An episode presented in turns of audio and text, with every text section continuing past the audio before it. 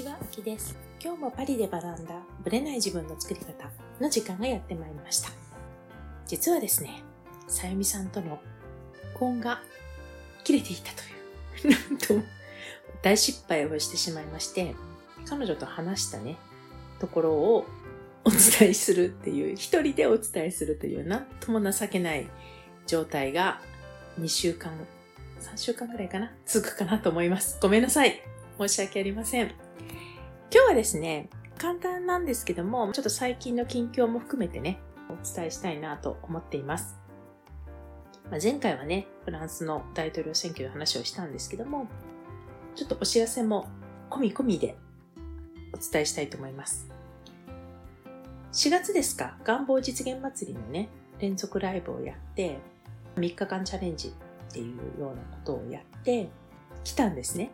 で、まあ、その中でね、願望を実現するための考え方とか、マインドとか、視点をね、お伝えしてきました。これはポッドキャストでもね、何回かに分けてお伝えしたりしてると思うので、この辺はね、置いといてなんですけど、実はね、今回また新しく定期的にね、なんかね、集中的にライブをすることで、入る、入ってくるもの、変わっていくものっていうのが、まあ、今回の願望実現祭りの時にもすごく感じたので、あるテーマについて集中的にね、ライブをする。で、それもこう、毎日のように、だいたい同じ時間なんですけども、やるっていうのは、すごく意味があるかなと思って、やっています。はい。スタートしました。ちょうどね、まあ、この時点では、ちょうど3回終わったぐらいなんですけれども、日付的にはね、5月の6日、連休中だったんですよね。連休中に、まあ、前夜祭的な感じは、これはソワメムだけでやったんですけども、7日から、まあ、本当に最後の週末ですよね。スタートしました。これは、Facebook 見れる方は、ソワメム。まあ、ソワメムの方がね、やっぱコメントはすごく活発なのでね、まあ、拾ってるのは Facebook のソワメムが多いんじゃないかなと思うんですけど、ソワメムに入ってない方も Facebook ページだったり、あと、え YouTube だったり、あとインスタはやっています。はい。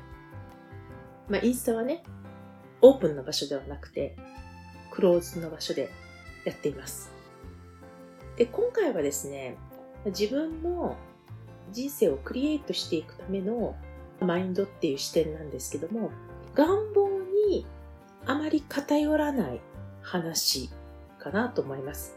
だけれども、まあ今まで私が話してきた願望実現に関するマインドに近いところもあるので、ダブってくるところはあるかと思います。けれども、もうちょっとね、広く、願望とは関係ない部分、でもすごく大事なところとか、そういう話もしていきたいと思ってます。で、今回の特徴が、私自身がね、考えたんですね。私自身は、人の変容にすごく興味があって、その人自身が変わっていく、まあ、変わっていくっていうか、その人自身が変わっていってもいいし、その人が新しい環境に飛び込むとかね、新しい世界に飛び込むでも全然いいんですけれども、まあ、自分がこうなりたいなって思う世界、人、そういうところに違和感なく入っていけるっていうのが、まあ、願望実現のポイントなんですね。で、そのためのコーチングをやっていたり、トレーニングをやっているわけなんですけれども、やっぱりね、うまくいくとか、うまくいかないとか、これ願望だけに関わらず、いわゆるうまくいってる人とそうでない人の違いって、どういうとこがあるんだろうみたいなところをね、パターンとして知って、インストールしていくっていうのはすごい大事だなと思っています。だから、そういう意味でね、連続ライブを意図的に始めたと。で、これ1回目、ぜひぜひ見ていただければわかるんですけど、かなりきついことを言っています。きついというのは手厳しいと思う方もいらっしゃるんじゃないかなと思います。楽しくね、生きていくっていうこともあったり、まあ、今の自分を変えたいと思ってる人もいらっしゃると思うんですけど、まあ、少なくとも今の自分から変えたい世界に行きたいのであれば、今の自分のままでは変えられないよっていうことをいきなり申し訳ないけど伝えました。で、うまくいってる人と言ってない人は何が違うのかっていうのを端的に言っています。で、それが正直、ま手厳しく聞こえる方もいらっしゃるんじゃないかなと思います。で、まあ、それを覚悟でね、やりました。で、まあ、私は、その人が変わりたいという思いに応えたいので、正直、その人に寄り添ってあげることがゴールではないと思ってるわけですよ。寄り添っていることがゴールであるならば、もし、私、じゃない方にね、お願いした方がいいんじゃないかという意味で、そういう意味でね、それでもいいという猛者だけ聞きに来てくださいみたいな、ある意味強気なことを言ったんですね。で、まあライブの時間も遅いし、正直結果が出る人に、まああるいは結果が出る人になって欲しいでなるためのインストールをできる考え方とかマインドをお伝えしたいと思ってるので、うん、まあ、そういう意味でね、聞けばいいと思ってる人とか、本気じゃない人は、いいんじゃないみたいな。なんかそういう感じでね、今までよりも、優しい、まあ、今までも別に優しかったかどうかはわからないですけど、クライアントさんにはね、ガツンと言ってたことも、ね、あんまりライブで言う必要もないじゃないですか。ね、直接お会いしてるわけでもなく、信頼関係もね、どこまで言って、言っていいかもわからないじゃないですか。傷つく方もいらっしゃると思うし、まあそういう方だから遠慮ってわけじゃないし、まあ言いたいことは言ってたんですけどね。そういう意味ではね、もっとガツンとストレートに行こうかなと思って、で、これはまあ私自身の覚悟でもあるんですけども、そういうライブを始めました。で、ありがたいことに、夜遅い時間なのにね、毎回ライブで見てくださる方の数が増えてるんですよ。本当に。後でアーカイブでね、見てくださってる方もいらっしゃるとは思うんですけども、本当にあんな遅い時間に30人から40人ぐらい見てくださって、で、1日も経たないうちにね、再生回数が300とかね、超えてるわけですよ。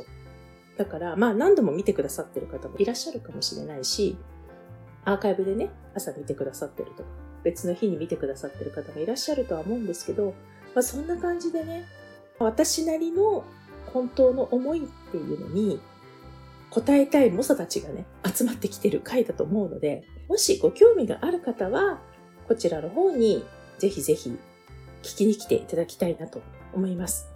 ちょうどね、これを録音している時が3回目が終わった時なので、配信してる頃にはもう多分6回ぐらい進んでる可能性はあるんですけれども、まずね、1回目にお伝えしたい。それは、今のままではね、あなたの願望は叶わないっていうのが1回目。で、2回目は、モチベーションが上がらない理由。で、3回目は、まあ、ちょっと視点を変えて、自己肯定感って本当に大事？みたいな。天の弱体質のね、私が自己肯定感について語るみたいなところをやっております。なのでね、ちょっと時間はね、日によって若干ずれることがあるんですけども、だいたい10時半からやっています。日本時間の夜10時半からやっております。なのでね、もしよかったら今回はだからそういう自己肯定感の話とかね、こう自分と向き合うっていうところについてもお伝えしていきたいし、まあ、この部分がね、願望実現にも絶対必要になってくるんですよ。で、この願望実現のところでは、ノートのことでもそうなんですけど、あんまり今まで言っていなかったところでもあるので、まあ、ちょっとそのあたりは結構詳しくお話ししたいかなと思ってます。ということでね、本編スタートです。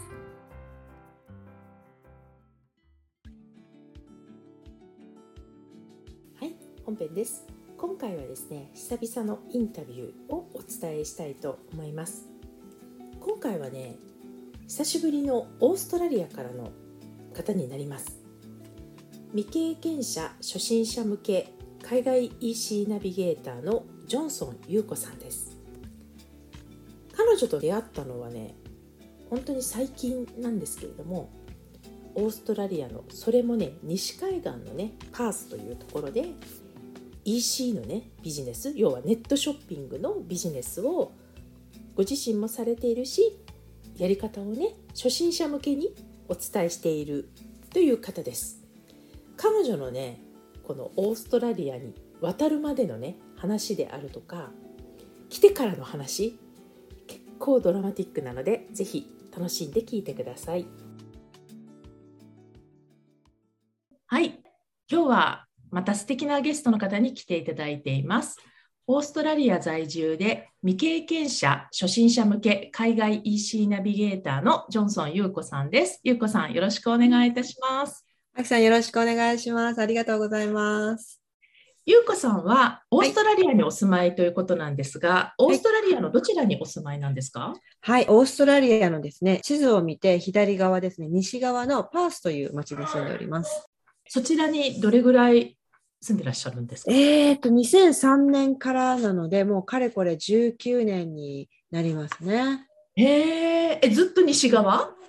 入ったのは西側からなんですけど途中、うん、タスマニア島っていうそのオーストラリアの右下にちっちゃい北海道サイズのね、はい、島があるんですけど、うん、そこで次女を出産しまして6年ぐらい住んでました。はい、ああでまた、はい、帰ってきたんですね。はい、はい、そうなんですよ。ね、さっきもねちらっと伺ってたんですけどそのオーストラリアのこう東側とパース側、私のイメージ勝手なイメージってこう西側の方がちょっとこうのんびりしているっていうか、はいはい、またこうシドニーとかあっち側の方とは違うイメージがあるんですけど、はいはい、自然もいっぱいあるイメージなんですけど、勝手なね、えー、どんな感じなんですか、実際、パースってどんな街そうですね、でも基本的にオーストラリアはどこもちょっと出ると自然がいっぱいあるので、のんびりはしてるんですけど、旅行をして実際に思ったのは、東側の方が人種が割とこう入り混じってる感じ？はい、アジアからとか、なんかいろんなところから来た人がこうミックスした感じなんですよね。うん、でもパースっていうのは何かちょっと保守的なんですよ割と。保守的なところがあるので、うん、白人がやっぱ多いんですよね。あなるほど。そうなんですよ。だからやっぱその辺は特に都市部ですね、メルボルンとかに旅行に行って帰ってくると、ああ、パースってやっぱすごく白いなっていうイメージです。うん、えじゃあやっぱり優子さんみたいなアジア系、まあ、日本人も含めて、はい、アジア系もそんなにいない？いるんですよ。いるんですけど、でも多分割合としては東側とは全然違うと思います。白人ばかりの中に私が一人なんていう環境なんてもうざらにあったりとかするんですよね。うん、メンタリティ的にはどうなんですか、はい、保守的な感じ？やっぱり。やっぱり割とお金持ちなんですよね。どちらかというと。そうなんだあの豊かなんですよ、この西オーストラリア州っていうのは。なるほど、はい、なので、うちの旦那がね、旦那さんがよく言うのは、家の作りとかも全然違うんですよね。こちらはダブルブリックって言って、レンガをね、レンガ建てで建てていくんですよ、家をね。はい、でも普通は多分シングルなんですよね、そのレンガが1層なんですよ。でもここはそういうところちょっとポッシュな感じなので、ダブルじゃないとダメだよみたいな、なんかそういうところがあったりとか。それは例えば暑さ寒さのそういう機能的な問題とはまたちょっと違ういやもちろんそれもあると思うんですけどやっぱそういうところにすごくこだわりがあるって。いう、でも東とは僕たちは違うんだよっていうのがやっぱありますね。はい、それが本当に面白いです。ね、うん、外側からは全然わからない、はい、オーストラリアといってもやっぱ全然広いですもんね。えー、もうやっぱ全然違いますね。ね。はい。そんな中、優子さんは、まあ、先ほどおっしゃってたように、はい、はい。もう20年近く、まあ、オはい。ーストラリアに住んでいて、うん。海外 EC のナビゲーターっはい。ていうふうにおっしゃってましたけど、こちらについてはね、また詳しく後でまた伺いたいんですが、い。どういうことをされてらっしゃるんですか、要するにオンラインショップを作りたい方に向けてサポートしていくっていう、もうそんな感じです。うーんはいご。自身もオンラインショップをずっとやってらっしゃったんですか、そうですね。海外向けの、世界に向けて発信していくショップをずっとやってます。なるほど。はい。え今もやってらっしゃるんです、ご自身も。やってます、やってます。はい。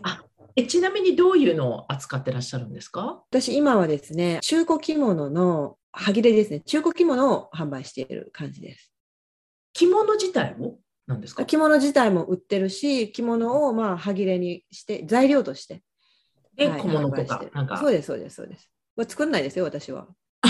そうです作んない、作れないけど、作れたらいいですけど、そこまではちょっとできないので、まあ、材料として着物の生地を販売している。そんなあ感、じです。売ってらっしゃるのね。で、それを使って何か作りたい人とか、そうですそういう人向けそうですにっていうことですね。そうです。そんなオーダーが世界中から入ってくるっていう感じですなるね。ほどね。はい。うんはい。じゃあ、その話はまた後でしたいと思うんですけど、はい。もともと、ようこさんってやっぱりすごい海外志向の強い人だったんですか？そうですね。何か日本で住んでる中で、なんかちょっと窮屈さっていうのを感じてたりとか、なんかこう、自由に伸び伸びできないっていう、そういう空気感がどうしてもね、日本には社会的にね、うんあったので、外に出たい、外に出たいっていうのは常に思ってて、はい。それはもう学生の頃から常に思ってました。ああ、なるほどね。じゃあ、はい。でも学生の時は、うん特になんか留学とかしたりとかはしてなかったんですか？そうなんですよね。なんかそこはね、私もなんか、え、でもここで留学ってしたら遊べないなとかね。なるほどね。そう。友達は夏休みに交換留学とかね、短期留学とか行ったりしてましたけど、行ったら私遊べないよね、みたいな、なんかそんな感じで、留学とかはしなかったんですね。なるほどね。はい。じゃあ、その最初にその海外との接点っていうか、優子さんがはい。飛び出すきっかけになったっていうのは、いつのタイミングなんですか？きっかけはそうですね。一番最初に海外に行ったのは、当時私はアパレルの会社で販売のお仕事をずっとしてたんですけど、あの多分今はそんなことないと思うんですが、その当時は勤続5年で海外に連れてってあげる、研修旅行に連れて行ってあげるよっていう、そういうね、人参を目の前にぶら下げられて、みんなやってたんですよね。へえ、そういう時代があったんですね。そうなんですよ。で、うんそれでもう5年は絶対勤めるっていうので、勤めて、で、一番最初に連れて行ってもらったその旅行がですね、フランスのパリだったんですよね。あ、パリだったんですね。そうなんですよ。うパリが一番最初の海外旅行先で、もうすごい衝撃でしたね、本当に。え、初めてが結局、その研修旅行で行っ。たパリだったってことですね。そうなんですよ。そうなんですよ。へーそれはちなみにどれぐらいの期間だったんですか？えー、でも多分1週間ぐらいだったと思いますよ。はい。え、何が衝撃的だったんですか？日本にいると英語が中心じゃないですか。まあもちろんそうですよね。英語が中心で、しかもアメリカ英語が中心で、で、そのフランスって言っても、いや、でもそんな英語ぐらい話すでしょ、みたいな、話せるよねぐらい思ってたんですけど、全然話さないんですよね。うん。ね。そそうですよねうね。うん。もう、かたくなに話さないみたいな、なんかそこですごく覚えてるのは、タクシーの運転手さんと、私は分からないながらの英語でね、こう、会話しようとするんだけど、向こうは分かってるくせにフランス語で返してくるんですよね。ああ、まあね、よくありがちですそう、ね。はいそうなんですよ。なんかそれでなんかすごくちょっと喧嘩した思い出があります。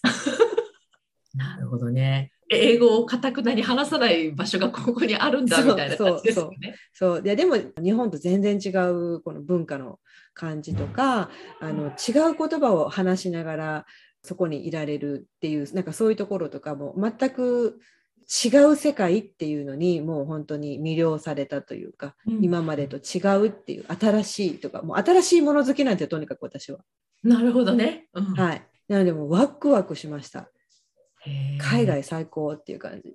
海外最高って感じだったんだね。最高まあ、初めてですね。そうです、そうです、そうです。ねはい。でじゃあその後戻られて、うんうんうんまあ、研修終わりました。はいでそこから何海外熱がまた出てきたって感じなんですか？そうですね。まあ、その前からなんか海外をすごく行きたいなと思ってたんですけど、やっぱりもうこれは絶対行かなければっていう感じで、ワーキングホリデーに。で、どうやって行けばいいかなっていうふうにずっと思ってたんですけど、旅行じゃダメって思ったんですね。住みたいって思ったんです、私は。うん帰りたくないと思ったから、じゃあどうやったら行けるかなと思って。うんで、うん探した結果、ワーキングホリデーっていうビザがあれば、1年間は滞在できるっていうのを見つけて、もうそういう時ってないんですよね、その当時。本当に。インターネットで調べることもできないので、覚えてますよ、あの、地球の歩き方っていうあ懐かしい、私も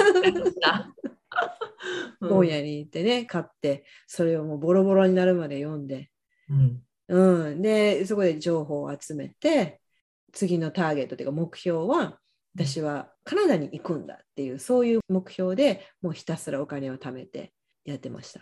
ワーホリも、まあ、いろいろ選べるじゃないですか、国が。はい。え、カはいナダを選んだって理由はあったんですか、その当時、私は新しいもの好きって言ったじゃないですか。うんはい。でね、それよりちょっと前ぐらいに日本でスノーボードがようやく流行りだした頃だったんですよ。へえ、そのタイミングだったんですね。そうなんですよ。で、私がその当時始めた頃っていうのは、もちろんウェアとかもないんですよね。スノーボー用のウェアって売ってなくって、で、なんかこう、自分たちで友達とアウトドアのウェアにもう防水スプレーをすごく振って、で、ボードだけはなんかこう、サーフショップでね、買ってきてみたいなので、すごくハマってたんですよね、スノーボードに。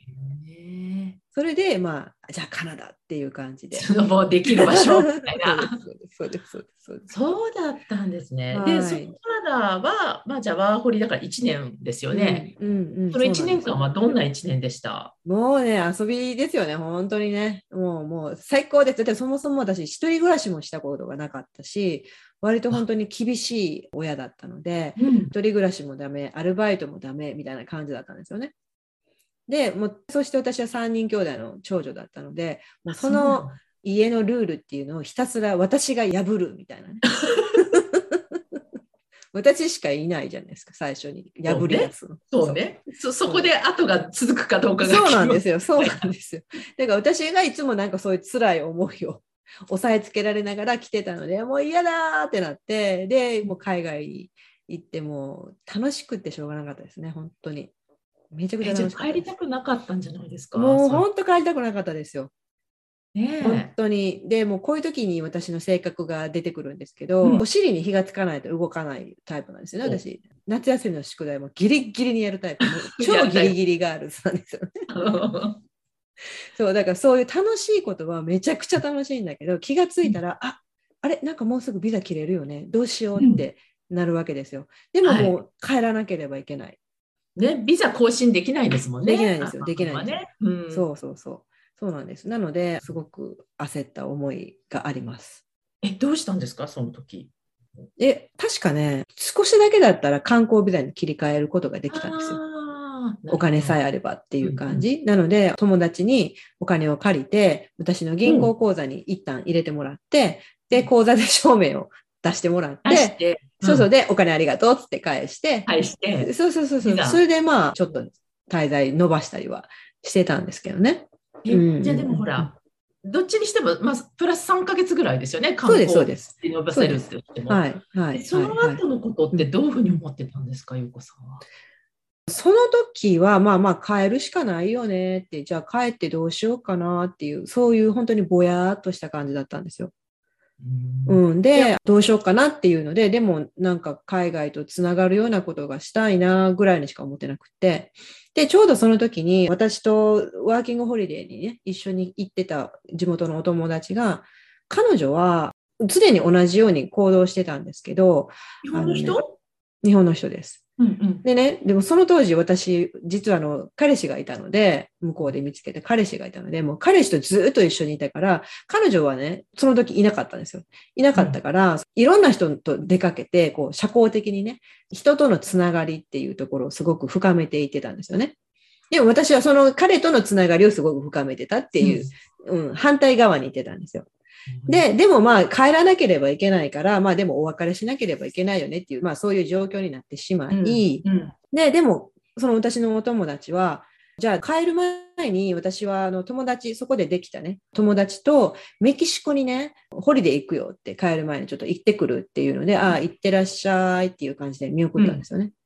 で、帰ってきたら、まあなんと、もう私ね、メキシコ今から行くからっていう感じで、行った先で仕事を見つけてきて、もうビザももらえるっていう、そのワークビザも出してもらえるっていうのを、観光ガイドですよね。観光ガイドの仕事を見つけてきて、大きな旅行会社で雇ってもらえるっていうのを見つけてきたんですよね。へもうそれで私はもうあれですよ。マジっていう、そんなのあるんや、みたいな、なんか、もう本当にすごいショックだったんですよ。同じように過ごしてきて、同じ期間で同じところに住んで、シェアメイトでしてたのに、片やポンポンポンとこう目の前に来たチャンスを掴んで、で、もう人とのつながりですよ。人脈をとにかく上手に使って、自分の人生をステップアップっていうか作っていった。私は何をやってるんだろうっていうので、かなり落ち込みました。すごい。でもその方もすごいですよね。まあ旅行に行って、はい、そそこで仕事も見つけてきちゃったってことですね。すごいですよね。すごいです。うん、うん、だからでもやっぱそれがあったから、人生には、そのみんな平等にね、チャンスっていうのはあるんだよっていうのはね、うん、皆さん言いますけど、でもそれを掴むか掴まないかっていうのもあるんだけど、目を見開いて、それをチャンスだっていうふうに捉えてないと、チャンスって通り過ぎるんだなっていうのが、本当にだってもう本当に同じ人なの、共通の友達なんですよね。共通の友達と一緒に行って、で、そこからオファーが出たっていう感じなんで、いや、これ私、二度とこんなことはしたくないと思ったので、もうそこから先は出たオファーは、絶対にもう即取るっていう、もうそれ私の、もうもう本当です、本当です。それでもすごく悲しい思いをしたので、それは私の人生の教訓として今も本当にあります。えじゃあ彼女はメキシコに行き、はい、まあ、優子さんは日本に戻ることになったということですね。そうなんですよ。そうなんです。そうです。でそこからじゃあ優子さんは、まあ、それを教訓に、まあ、でも日本と、ね、海外とつながりを持ちたいって言って、日本に戻られてからどうしたんですか、またでもカナダにもう一度戻りたいカナダで永住したいってずっと思ってたんですよ。うん、うん、でもねやっぱりビザが本当難しいんです。年を追うごとにビザって特にそういう永住系のビザとか、もう結婚しかないわけですね、ある意味。本当に軽く取るんだったら。でもなんか、それはもうそれで難しいしっていうので、でも行きたい、どうしたらいいかなってずっと思いながら、とりあえずまあ仕事をしながら、その販売の仕事をね、ずっとしてたんですけど、でも私って目標がないと動けないタイプなんで、次はじゃあどこかに行く。じゃあどこに行こうかって考えた時に調べたんですよね、やっぱりね。調べると、ワーキングホリデーは一緒に一回だけど、まあ、国を変えればまた行けるっていうのが分かったので。あ、そういうことなんだ。うん、そうなんですよ。そう。じゃあ国を変えればいいんだと思って、で、その当時、今はもっといろんな国がね、フランスとかドイツとかイギリスとかね、できますけど、私の当時は、ニュージーランド、オーストラリア、カナダ3カ国だったんですよ。そうだったんですよね。うん、で、カナダ行きました。じゃあニュージーランドとオーストラリアか。うん、で、しかもニュージーランドとオーストラリアは年齢制限がね30歳までっていうそういう制限があるんですよ。え、カナダはないの ?25 歳なんですよ。あ、カナダって25なんだ。その当時ね。うん。へえ、そうだったんだ。多分、なんかそれもあってカナダ行ったような気がします。あ、もう今行けるうちにに。そうそうそうそうそう。うんうん。で、あ、オーストラリアとニュージーランドだったらまだいけるやんと。思って、うん、じゃあどっちにしようかなって考えたときに、いやでもニュージーランドちょっとでも田舎すぎるよなと思って、いや、オーストラリアかなって調べたんですよね。バンクーバー私は本当に好きだった。んで、今でも本当に好きな街なんですけど、はい、世界で一番ね、美しい街っていうふうに言われてますけど、で、そんなとこに住みたいなと思って調べたら、うん、パースもなんか世界で一番美しい街の一つみたいな、に出てたので、うん、あ、もうここしかないわと思って。うん、はい。それでパースに来ることに決めました。で、その間、お仕事はどうしてたんですか、うん、行くまでは、日本で。販売の仕事をずっとしてたんですけども、まあやっぱり販売って言っても洋服の販売なので、そんな給料めちゃ良くないんですよね。うん、なので、何かこう副業というかお小遣い程度のものが何か欲しいなと思って、うん、で、その当時ヤフーオークションっていうのがスタートし始めた頃だったんですよね。うん、うん、で、ヤフーオークションが始まって、で、多分私、カナダにいた頃から割と eBay とか、そういったところで買い物してたんですよ。ネットショッピングですよね、要は、ね。そうです、そうです。買って、で、日本に送ってもらったりとか、うん、してたんですよね。なので、その、あ、じゃあ、ヤフオク、まだ新しいものが好きなので、あ、ヤフオクかなんか面白そう、なんかややってみようかな、みたいな感じでやるんですけど、その当時他の人っていうのは、日本にある不用品をヤフオクで販売するっていう、そういうビジネスモデルを皆さんされてたんですけど、私の場合は、あじゃあ海外で日本未発売のもの、うん。それをじゃあ探してきて売ればいいやっていうので、まあ eBay とかでかなり安くで売ってるんですよね。やっぱ日本の相場と比べると。ですよね、現地の方だからね。そうなんんですよ。で、でも eBay って基本その当時やっぱ中古品が多かったので、中古品で何かで探したときに、日本のね、OL さんが雑誌あるじゃないですか。ちょっとお高い雑誌。うん、クラッシーとか、なんかそういう系のね。ね。うんそうです、そうです。うんああいう系のところにね、ケイト・スペードっていうのが出たんですよ。ケイト・スペードすごく人気だったんですね、その当時。で、その時入ったのは、パンプスだったんですよ。カバンじゃなくて、バッグじゃなくて、パンプスからなぜか入ってたんですよね。結構取り上げられてて、えペタンコのバレーシューズ、フラットシューズにちょっと飾りがついて、のがすごく流行ってたんですよね。うんで、日本では売ってないから、それをヤフオクで中古で売ってる人がいたんですよ。中古ですよ。うん靴の中古ですよ。私もその当時も、そんな価値観ありえないと思ってた。人が履いた靴なんてよく履けるなと実思ってはね、特に。うん思ってたんですよ。でもそれが結構いい値段で売れてたりしてたんですよね、ヤフオクで。これもこの価格差を見て、あ、もうこれしかないわ、みたいな感じで結構買い付けに行ったりとか、買ってたんですね。それはどこの国で買ってるケースが多かったんですか？やっぱアメリカですね。アメリカカで買っててましたね。はい。へーうんうん。じゃあそういう穴場っていうかこう未発売で海外から取り寄せるのを一人でやるのは絶対無理なはい人向けに自分で買い付けて、はいヤフオクではい。出たと。そうです。そうです。もう倍以上の値段で売れましたそうですね。うんででもあ、そうですね。英語なんてそんな必要ないんですけどね。でもまあ一応できたっていう感じなんですよ。あはいじゃあそこで副業もされてたっていう感じなんですね。そういうことですね。はい。で結構いろんなことを、はいね、貯めて。うん貯めてオーストラリア。はい。で、その時、じゃあ何歳だったの ?30 ギリギリの時だったの？もうギリホリっていうやつですよ。本当に。ギリホリギリホリって言うんでですよ。はい。もうまたこれもね、私本当にギリギリの人生で、確か私誕生日が1月の24日なんですよね。うん、はい。うん。で、ビザが降りたのは、確か結構前に入国できますよっていうのは確か12月とかから入国できてたんですけど、はい。でもここまでに入国しないとこのビザは取り消しですよって言われてたのが誕生日だったんですよね。本当にギリギリで。うんうん。そう。で、しかもそのギリギリに入国したっていう、えその誕生日のタイミンそグう、そう、本当に1日前に入国しました。はい。へー。そうなんですよ。そで、その時、オーストラリアに今回行くぞっていう時は、う。はいそ。のやっぱりほらカナダでの学びもあるじゃないですか。うんうんどういう気持ちでオーストラリアに行ったんですか、もうね、二度と同じ鉄を踏まない。もうそこです。例のメキシコに行ってしまったそうで友人の。ぼーっとして1年過ごすのは絶対にこれはないと思って、絶対に私はここに永住するんだっていう気持ちで来ました。もうそのつもりで行ってたんですね。見てました。なのでまあ仕事なのか何かいい出会いがあるのかそれはわからないけれども絶対にしがみついてでも何とかして見つけようと思って。もうただ楽しいで終わらないぞと。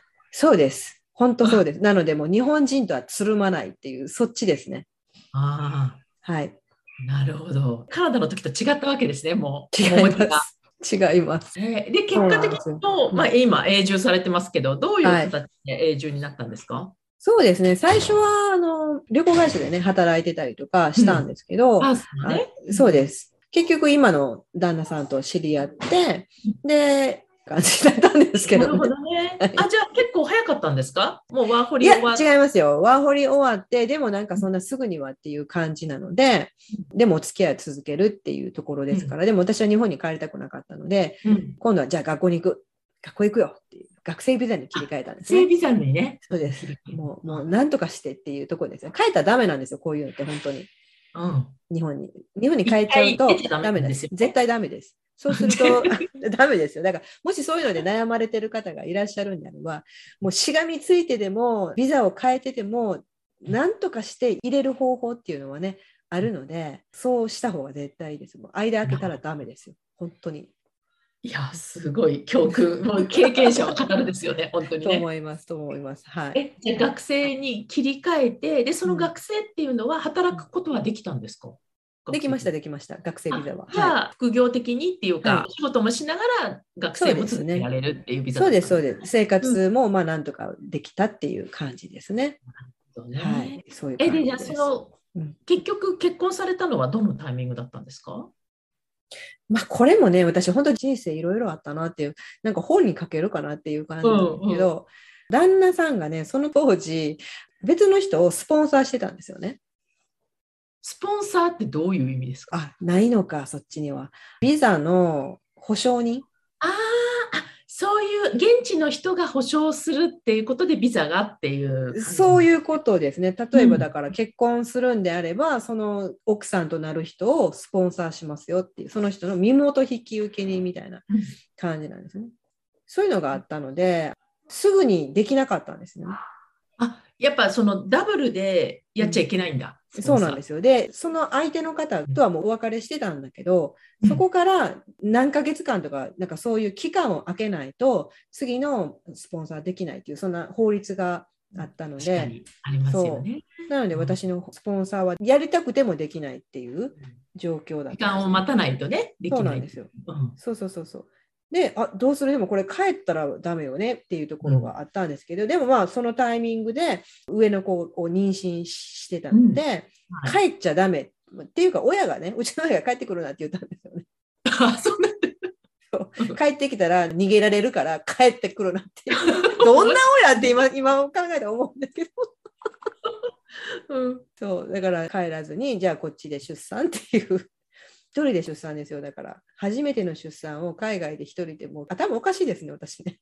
え、じゃあその時は学生でビザを更新してた感じですか？そうなんですうんも学生ビザもその1年しかね、できないの。1年だったので、そこから先は、もうブリッジングビザっていう、もうその移民局にその状況を説明して、アプライはできるけれども、そのすぐには降りないから、じゃあつなぎのビザっていう待ち待ち時間の間みたいな感じね。それうんを出してもらっていたっていう感じですね。その間に出産もしてたわけか。そうです、そうです。そうなんですよ。いや、各国ビザあるある話ってあるじゃないですか。はい大変で、こう、ええどうやってつないでいくかとか、うんこうしどれぐらい揉めるかとか。あれね、本当二度と嫌です。もうなんか大丈夫かなっていうあれ。だから、正規でうん心置きなく住めるってことがどれくらい心の平安をもたらすかっていうのは、本当そうですよ。ね、海外生活の人は分かる話ですよね。いや、そう。で、何があれっていうと、まあ、日本人はそうでもないと思うんですけど、判断を下す、この人はいて OK、ビザ発給のイエス、ノーをするのは、その審査官の心一つみたいなところがあるんですよね。いや、これは本当フランスもそうですよ。誰に当たるかであなたの運命は変わる。本当そうですよ。あれ、うんひどくないですか？あと、だからその人の同じ人でも、あ朝と夜で機嫌が違うじゃないですか。いや、もそうれで本当ね。うんうん。運命が変わっちゃうわけだから。そうですよ。でもドッキドキですよね、本当に。いや、でもこう出産抱えながらだと、ちょっとストレス的にきついですよね。いや、きついですよ。だからもうそこを武器というかアピールポイントにして、私もお腹大きいしって、別にこの関係が偽物やっていうのはもうまずないし、みたいな。のですごくアピールしたのを覚えてます。そうこうするうちに、その審査官がうんホリデーやったかな？なんか入院したかなんかで何ヶ月かいなくなっちゃって、私のビザどうなるの？っていう。担当、その人になっちゃったの？もその人なんですか？基本そうなんですよね。引き継がないんですよ。引き継ぐなんかね。帰ってくるまで待ってねとか言われて。もあうなんかおおらかな国というか、もうめめっちゃオーストラリアあるあるです。もう本当に。そうなんですね。そういうのですよ。えじゃあ無事その、はいまあ、彼がスポンサーになってくれて、うんうんうんうん普通のビザになったのはどのタイミングだったんですか、最いや終的に。覚えてないです。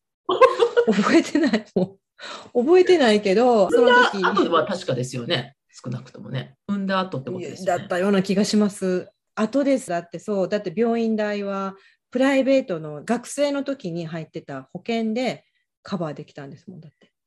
ね。だから一人で産んだわけだからね、結局ね。そうですよ、そうですよ。だからそれもそのプライベートの学生保険に入っててよかったっていうやつですね。なかったら大変でしたね。全部 GP ですからよ、本当にこれ。ねうん、はあそうです、そうです。